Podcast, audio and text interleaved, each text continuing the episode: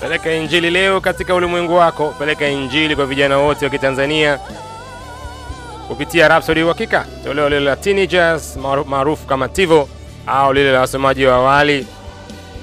Nakala moja shilingi elfu tatu tu. Kutoka changia kupitia namba ifuatayo 81779098 81779098 na watoto wetu na vijana wetu kule mashuleni na mitaani watabarikiwa na kweli neno la Mungu vitabu hivyo vya Rhapsody Uhakika. Mungu akubariki sana kuwa sehemu ya kampeni hii kubwa. Haleluya.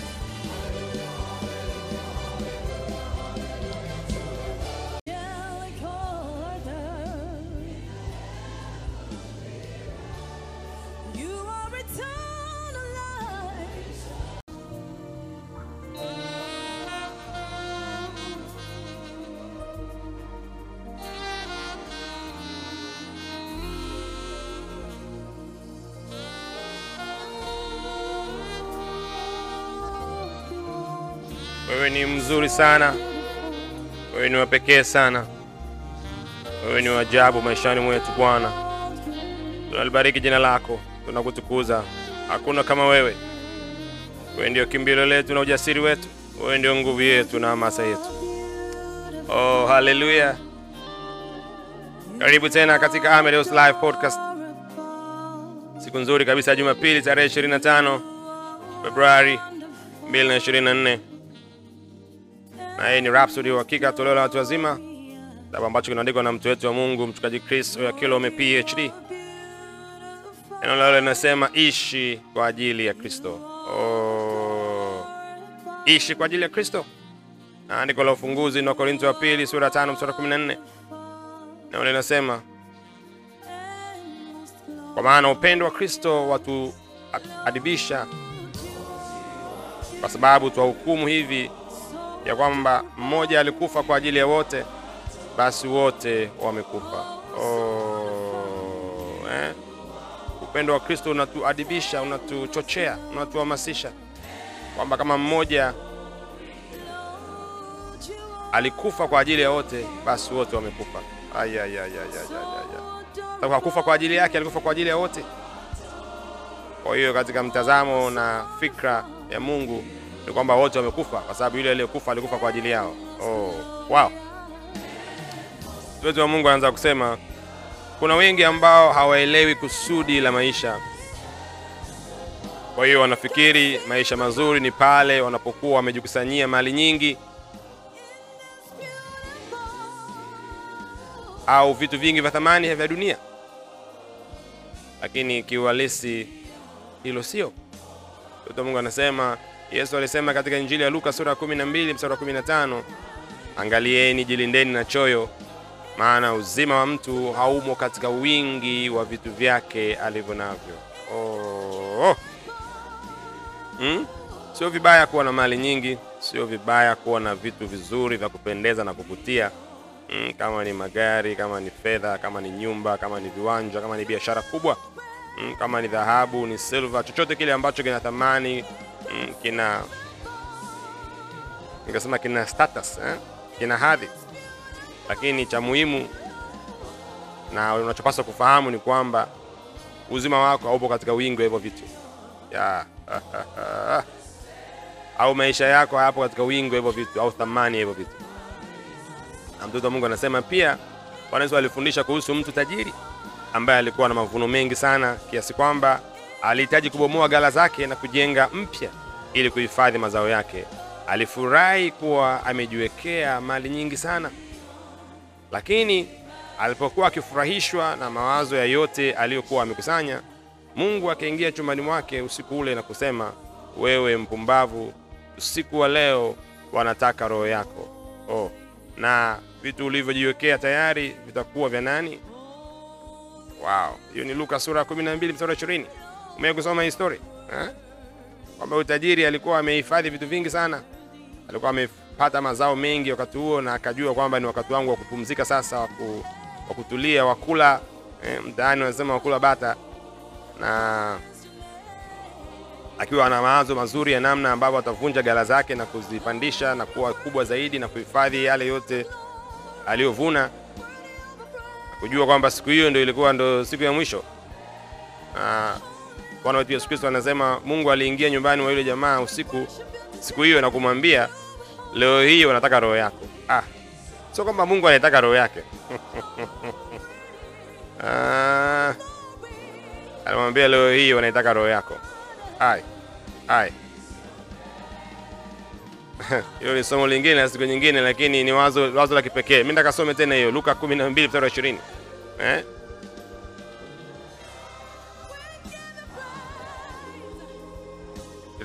Inafikirisha sana hivi hmm? Mungu amemwambia leo hii wanaitaka roho yako, sio mimi naitaka roho yako. Wow. Na Mungu anasema ni kusudi la maisha. Nini kusudi la maisha yako katika ulimwengu huu hmm? Kwa nini unaishi? Kwa nini uko hapa? Kwa nini ukuzaliwa miaka mia mbili iliyopita au mia tano iliyopita? Kwa nini uko katika zama hizi? Na jibu jibu lililo bora na jema na zuri ni hili, ni kwamba ni kuhakikisha injili ya Yesu Kristo inaenda hadi miisho ya dunia. Bwana yetu alisema, enendeni ulimwenguni mote mkahubiri injili kwa kila kiumbe eh? Marko hiyo sura ya 16 mstari wa 15 na katika Mathayo sura ya 28 mstari wa 19 alisema, basi enendeni mkawafanye mataifa yote kuwa wanafunzi. Hmm? Tayari hiyo ni, ni, ni, ni task, hiyo ni ungesema ni amri, ni kazi, ni zoezi, ni jukumu ambalo tumepewa kwa ajili ya kulitimiza. Kwa huwezi kusema katika maisha yangu sijui nini cha kufanya, sijui wito wangu ni nini. Kuna wito maalum kwa ajili ya kila Mkristo, kila aliyemwamini Yesu Kristo kuwa Bwana Mwokozi wa maisha yake. Nenda kasome hiyo Marko 16 mstari wa 15. Nenda kasome Injili ya Mathayo sura ya 28 mstari wa 19. Na mtoto Mungu anasema jibinafsishie wajibu wako katika Injili na useme kama vile Mtume Paulo alivyosema eh? Soma katika waraka wa kwanza wa Timotheo sura kwanza mstari wa 11 inasema kama vile ilivyonenwa katika habari njema ya Injili tukufu ya Mungu ahimidiwaye niliyowekewa amana. Hmm? Paulo alijua kwamba amewekewa amana, alijibinafsishia ule wito wa kupeleka Injili. Na pia ukisoma katika Matendo ya Mitume sura ya 26 mstari wa 16 utakumbuka kile ambacho Bwana alimwambia Paulo. Alimwambia, nimekutokea kwa kusudi hili ili nikufanye kuwa mtumishi na shahidi. Oh, mtumishi na shahidi. Kwa maana hiyo sisi ni mashahidi wa Kristo. Hmm? Imetupasa kufanya hilo kwa shauku kuu. Inawezekana kweli wewe sio mchungaji, wewe sio mwinjilisti, wewe sio mwalimu, wewe sio nabii, wewe sio mtume, hujaitwa katika zile huduma tano zile kubwa au zile nguzo tano za huduma, lakini wewe ni mhudumu wa upatanisho ulioitwa kuwa mvuna nafsi wa watu, oh, kuwatoa kutoka kwenye giza kuleta kwenye nuru, kutoka kwenye ufalme wa shetani kutoka kwenye ufalme wa Mungu. Na mtoto Mungu anasema, kwa hiyo ishi maisha yako kwa ajili ya Kristo, jitoe mzima mzima kabisa, sio nusu nusu. Hapana, jiyatoe kabisa mzima kwa ajili ya kazi ya Kristo, kwa ajili ya Injili. Hata iweje, simama kwa ajili ya Yesu Kristo na ufalme wake. Hata iweje, ubiri Injili kila mahali. Oh, oh. Usikubali chochote, changamoto za maisha zikuzuie kutimiza kazi ya Bwana. Usikubali ule ugumu na yale ambayo unaweza ukawa unayapitia kwa kipindi fulani tu ya kutoe katika reli eh? ya kutoe katika hamasa yako na shauku yako ya kumtumikia Bwana. Kumbuka unaishi kwa ajili ya Kristo. Yeye alikufa kwa ajili yako, ili wale wanaoishi wasiishi tena kwa ajili yao waishi kwa ajili yake, sababu ametukomboa kutoka katika utumwa wa dhambi na mauti, ametuleta katika uzima, katika ufalme wake, ufalme wa nuru. Oh, oh. Na unaweza kufanya ukiri huu pamoja na mimi kwa kusema maneno haya, nimesulubishwa pamoja na Kristo, lakini ni hai, wala si mimi tena, bali Kristo yu hai ndani yangu, nami naishi kwa ajili yake.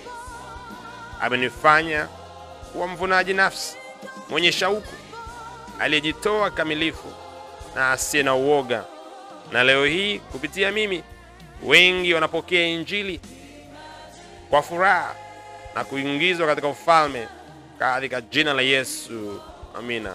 Oh, ukiri wa kipekee kabisa kwamba umesulubishwa pamoja na Kristo, Labda alisulubishwa pale msalabani na ulikuwa ndani yake na ulimwengu wote, na ndio maana yeyote anayeamini, haijalishi rangi ya ngozi yake wala lugha yake wala jina lake la mwisho au la kwanza, anaweza kupokea wokovu, kupokea uzima wa milele, kupokea asili ya Mungu, kuzaliwa upya. Hmm. kama unaishi kwa ajili ya kristo nini unafanya kwa ajili ya kristo leo katika ulimwengu wako? Nini ambacho unakifanya ili injili isonge mbele? Chochote ulicho nacho. Kama ni haiba yako ni fedha yako ni juhudi yako ni ujuzi ulionao ni fursa ulionao ni nafasi ulionao chochote utachokitoa kwa ajili ya bwana kina maana kina mantiki kwa ambapo tumesikia inawezekana wewe sio nabii sio mtume sio mwinjilisti sio mchungaji. Lakini umesikia ujumbe huu mzuri wa Rhapsody leo unaweza ukautuma kwa ndugu jamaa marafiki katika simu yako. Unaweza uka, uka, ukatuma katika mitaa mbalimbali ambao upo. Unaweza ukaplay hii kwa wale watoto ambao unawafundisha au wale wanafunzi ambao unawafundisha au wale wagonjwa ambao unawahudumia au pale sokoni ulipo na wamama wengine au wababa wengine popote ulipo pale dukani kwenye biashara yako nini ambacho unaweza ukafanya kwa ajili ya kristo? Kumbuka bwana ametoa neno lakini ni kundi kubwa. Ni jamii kubwa ambayo inasambaza neno lile. Kwa hiyo namna gani ambavyo wewe unaweza ukashiriki leo kuhakikisha injili ya bwana wetu yesu kristo inapenya kwa wingi? Kumbuka tumeambiwa tuenende ulimwenguni mote. Wewe una ulimwengu wako mimi na wakwangu na wengine na kila mtu. Na tukipeleka injili hii kwenye ulimwengu wetu hakika kutakuwa kuna badiliko la kipekee wengi watakombolewa kutoka kwenye giza na kuja kwenye nuru. Wao fanya mafunzo ya ziada wa kusoma mistari ifuatayo. Wagalatia uh, wagalatia sura ya pili mstari wa ishirini. Waraka wa rumi sura ya kumi mstari wa kumi na tatu mpaka wa kumi na tano. Na waraka wa kwanza wa korinto sura ya tisa mstari wa kumi na sita. Hmm? siku yako njema na ya ushindi. Unapotafakari kweli hii na kutembea katika uhalisi huu kwamba uko ndani ya kristo na unapaswa kuishi kwa ajili ya kristo. Haleluya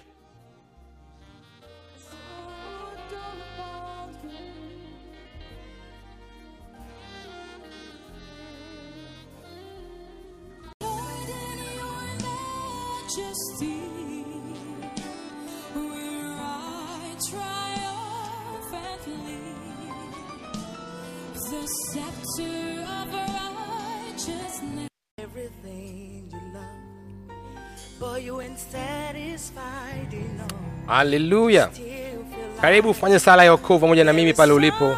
naamini kabisa maneno haya ambayo unayazungumza leo hii na upokee uzima wa milele uhame kutoka katika ufalme wa giza uingie katika ufalme wa nuru.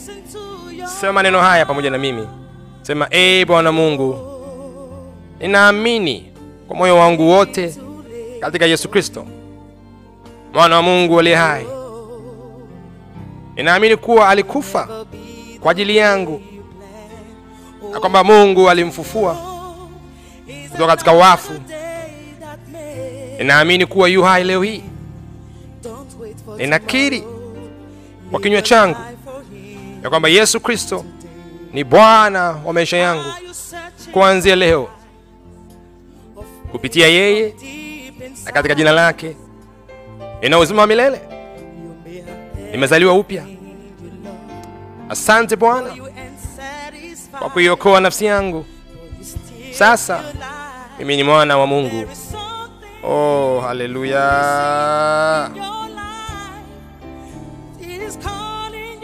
Kama umefanya sala hii pamoja na mimi siku ya leo amini kabisa kuna badiliko la kipekee limetokea ndani ya maisha yako.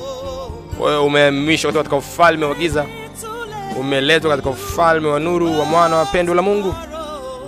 Na yesu kristo ni bwana wa maisha yako kuanzia leo hii. Na hakika maisha yako hayatakuwa kama ambavyo alikuwa mara ya kwanza kuna nguvu ya kipekee ya mungu itadhihirika kuanzia leo hii. Kuanzia wakati huu tunavyozungumza tayari ni halisi ndani yako sasa. Na ningependa uwasiliane nasi katika namba zifuatazo 0736 000999 tuweze kupata shuhuda yako ya kile ambacho bwana amesema na wewe leo wakati unapokea wokovu. Lakini pia tuweze kupatia kitabu kizuri cha Rhapsody ya uhakika. Ukuwe vizuri katika imani ambayo umepokea ya bwana wetu yesu kristo. Wow siku yako iwe njema iwe ya ushindi na utukufu. Katika jina la yesu. Amina